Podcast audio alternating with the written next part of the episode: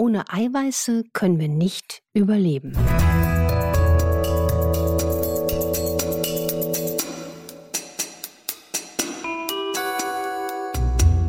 Dr. Anne Fleck, Gesundheit und Ernährung mit Brigitte.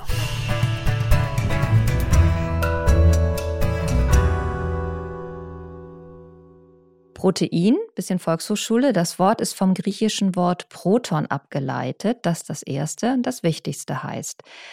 Das trifft es gut, denn Eiweiß ist für unseren Körper absolut essentiell. Die Eiweiße helfen beim Aufbau von Muskeln, bei der Blutbildung und im Immunsystem. Speichern kann der Mensch Eiweiß nicht, jedenfalls nicht alle Bestandteile des Proteins. Deshalb müssen wir uns damit über die Ernährung versorgen. Wie das am besten gelingt, auch bei veganer Ernährung und wenn man auf Milch verzichtet, das ist unser Thema heute. Das ist unser Thema heute und wir, das bin ich Dr. Anne Fleck mit dem Herz für die innovative Vorsorge und Ernährungsmedizin. Und Maike Dinklage mit dem Herz für diesen Podcast. Und den könnt ihr hören auf RTL Plus und auf allen anderen Plattformen. Grundsätzlich ist ja immer die Frage, wie viel Protein ist eigentlich gesund? Ich war neulich beim Sport, da hat man mir gesagt, ich soll mehr Protein essen, nämlich pro Körperkilo zwei Gramm Eiweiß jeden Tag sollten es sein.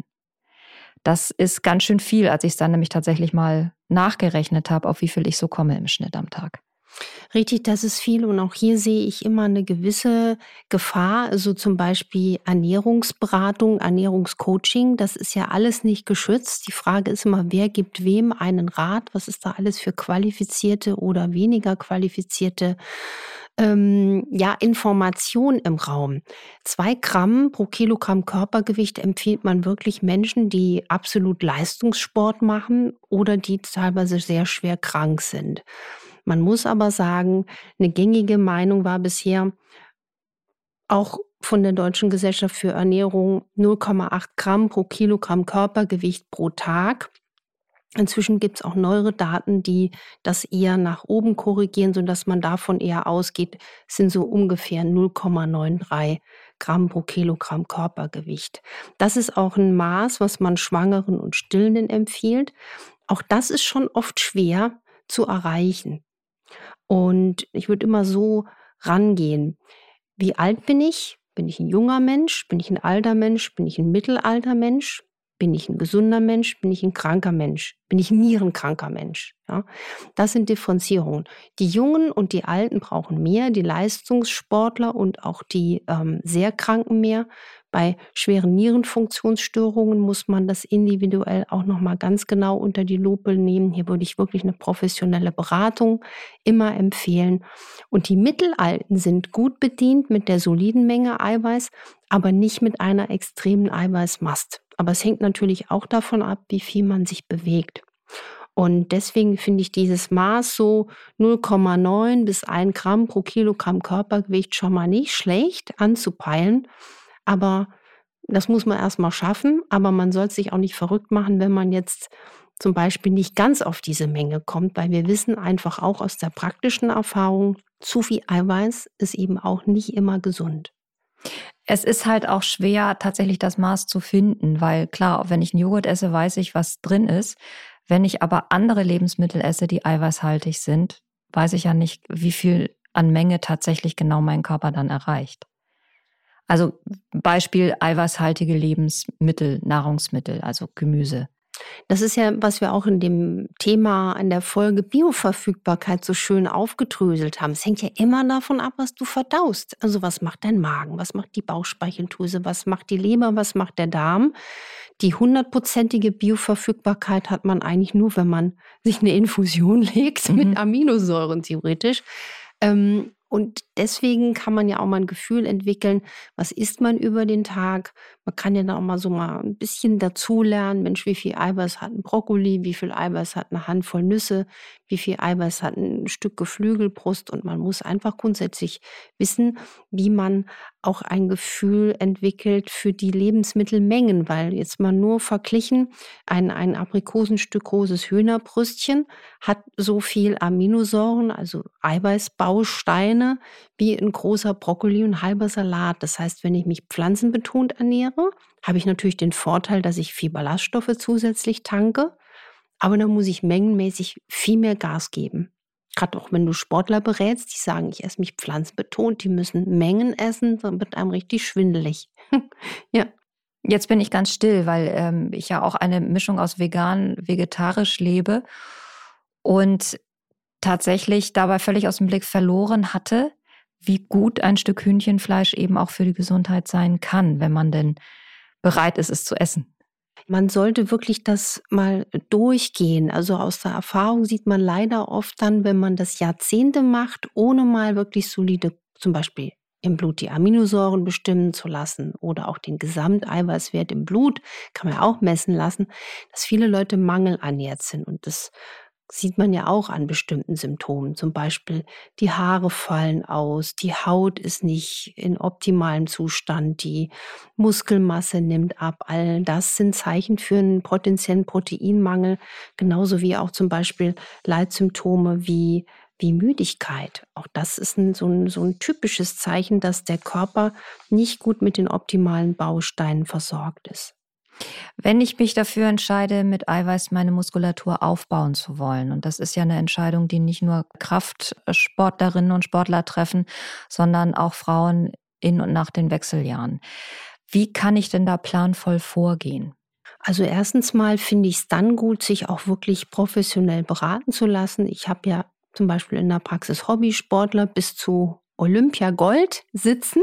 Da muss ich also auch ganz anders quasi durchdeklinieren. Man muss gucken, wie wird Sport gemacht, welcher Sport wird gemacht, weil beim Sportler und beim Muskelwachstum Thema ist auch der Zeitpunkt der Ernährung wichtig. Also da geht es nicht nur darum, Eiweiß irgendwo gut einzuplanen, sondern auch, wann esse ich zum Beispiel, zum Beispiel direkt auch unmittelbar nach einem intensiven Krafttraining. Da ist der Zeitpunkt des Essens auch eine ganz wichtige Komponente in dieser Planung.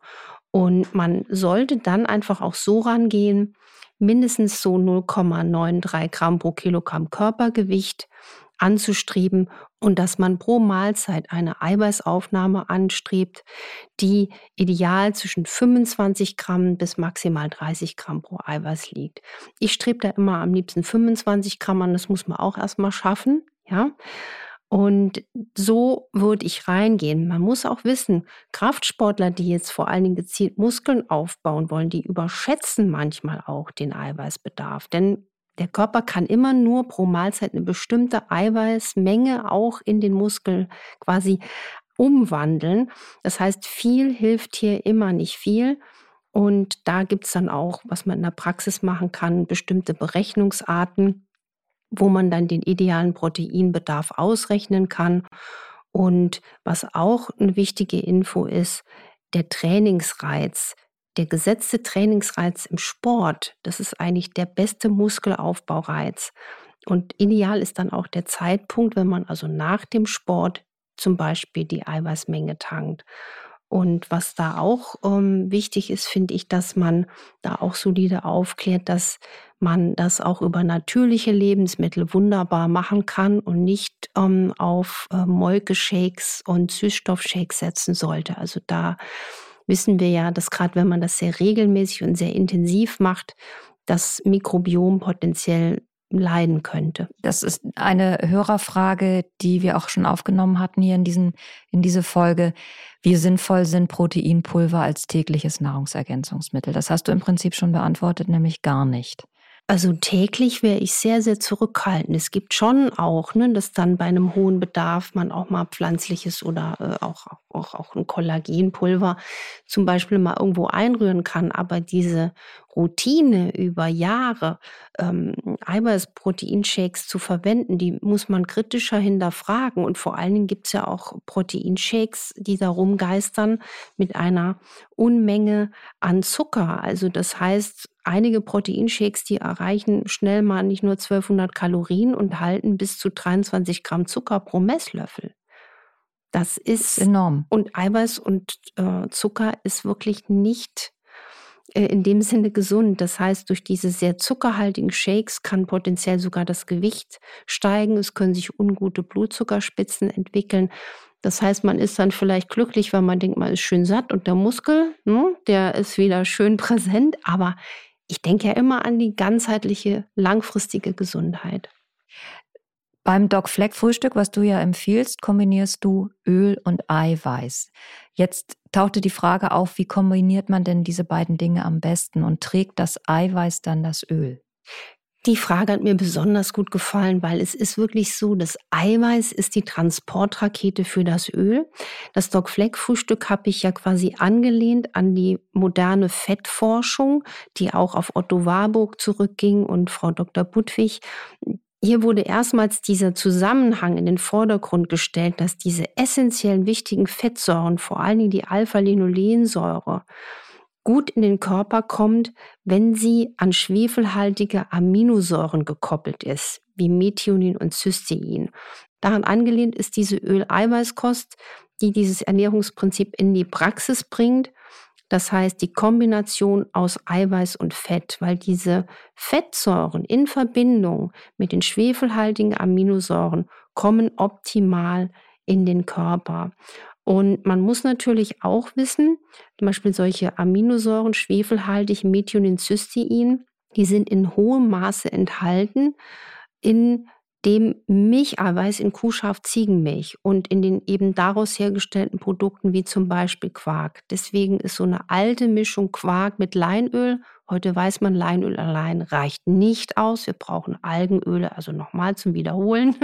zum Beispiel Leinöl plus DHA, EPA optimal mit Weizenkeimölzusatz, damit das geschützt ist, das Öl. Und das Leinöl sollte aus einer Omega-Safe patentierten Produktion stammen, damit es nicht oxidiert ist, weil sonst sind Pflanzenöle leider auch nicht immer gesund. Und interessanterweise wird das oft von Patienten sogar gut vertragen, die eigentlich sonst empfindlich auf Laktose reagieren. Ich persönlich mache das Dogfleck-Frühstück nicht immer mit Quark, weil ich merke, Milchprodukte sind nicht so ganz meins. Früher war ich ja Käse auf zwei Beinen so ungefähr. Ich mache es also auch gern mit Leinsamen, Chiasamen, fein püriert mit bisschen Milchersatz. Mache mir da meine Akazienfasern rein, mein Frühstücksgewürz rein, drück mir eine Banane rein, mache ein bisschen Nüsse, Samen, Kerne, was da ist oder vielleicht ein bisschen Trockenobst, anderes Obst drüber. Das sieht auch jeden Tag anders aus und zum Schluss kommen eben diese hochwertigen Algenöle untergemischt und man sollte sich einfach das merken. Schwefelhaltige Aminosäuren sind extrem gesund. Sie helfen, das Fett in den Körper zu bringen. Und schwefelhaltig ist zum Beispiel auch Kräuter und Gewürze. Und zum Beispiel jeden Tag kann man auch mit Zwiebel, Knoblauch, Porree, meinem großen Freund, Schnittlauch, Bärlauch etc. diese wichtigen schwefelhaltigen Aminosäuren tanken. Und die haben so eine wichtige Aufgabe in unserem Körper. Sie fördern also nicht nur die Aufnahme dieser wichtigen Fette in die Zellmembran, sondern sie sind wichtig für die Sauerstoffverwertung jeder Zelle. Insofern empfehle ich jedem, das Doc Fleck Frühstück wenn es noch nicht ausprobiert hat, wirklich mal als Ritual zu etablieren und zu probieren. Egal ob mit Quark oder in der milchfreien Variante. Letzte Frage. Du empfiehlst ja bei Joghurt und Quark keine fettreduzierten Produkte zu essen. Eine Hörerin sagt, sie leidet unter Arteriosklerose, hat einen erhöhten Cholesterinspiegel und isst deswegen nur fettreduzierte Milchprodukte und ist jetzt im Dilemma. Also im Dilemma muss sie nicht sein. Erstens mal fällt mir da ein, ganz dringend würde ich empfehlen, das Kapitel Cholesterin, Lüge aus dem Buch Ran an das Fett. Das ist unglaublich wichtig, um zu verstehen, was Cholesterin für Jobs im Körper hat und welches Cholesterin wirklich böse ist. Wir wissen ja nur, dass oxidierte LDL macht Arterienverkalkung. Das wäre übrigens ein Wert, den sie auch bitte mal im Blut bestimmen lassen kann. Und man weiß, dass das oxidierte LDL im Körper produziert wird durch, und jetzt wird es spannend, vor allen Dingen Kohlenhydrate, durch Zucker, durch zu viel Getreide, durch zu viel Müsli, durch jede Art von kohlenhydratdichten Lebensmitteln. Und das eher gesundes Fett hilft, das oxidierte LDL zu verringern. Sie sollte unbedingt natürlich als Hauptdarsteller ihrer Ernährung machen Gemüse, Obst, Kräuter, Gewürze und Eiweiße und gutes Fett. Und sie muss nicht Milchfett reduzieren. Sie kann es, Also wenn sie das Gefühl hat, sie fährt damit besser insgesamt vom Wohlbefinden und vom Geschmack, kann sie das auch so beibelassen. Kurze Info noch, Anne ist bei den RTL-Docs. Die gibt es immer donnerstags ab 14 Uhr bei RTL. Und Kontakt zu uns für Fragen, Meinungen, Anregungen findet ihr über infoline.brigitte.de. Nächste Woche dreht sich alles um ein gutes Bauchgefühl. Was das wohl heißt, klären wir dann eben auch nächste Woche. Und wir freuen uns drauf. Wir freuen uns drauf. Habt einen guten Start in diesem Jahr und macht was draus. Tschüss. Tschüss.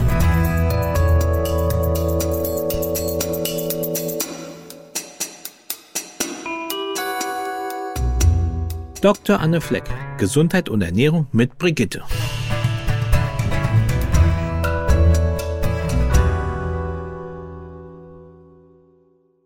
Dieser Podcast ist eine Produktion der Audio Alliance.